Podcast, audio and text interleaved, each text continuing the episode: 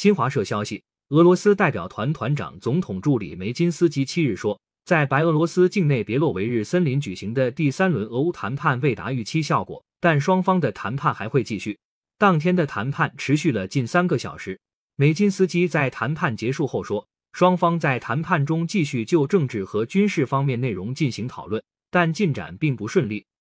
俄方对与乌方谈判的预期效果没有实现。梅金斯基说，俄方希望双方能签署至少一项协议，但乌方表示将把谈判文件都带回去研究，现场未签署任何文件。他说，俄乌谈判还会继续，希望下次双方可以迈出更实质性步伐。梅金斯基还说。俄方希望三月八日可以再次开启人道主义走廊，并已得到乌方的保证。乌克兰谈判代表乌总统办公室顾问波多利亚克七日在社交媒体上说，第三轮乌俄谈判双方就人道主义走廊问题取得一些积极成果，疏散人员将获得更有效的援助。他还说，双方将就停火、休战和结束敌对行动等问题继续进行密集磋商。俄方谈判代表、国家杜马国际事务委员会主席斯卢茨基七日在谈判结束后说，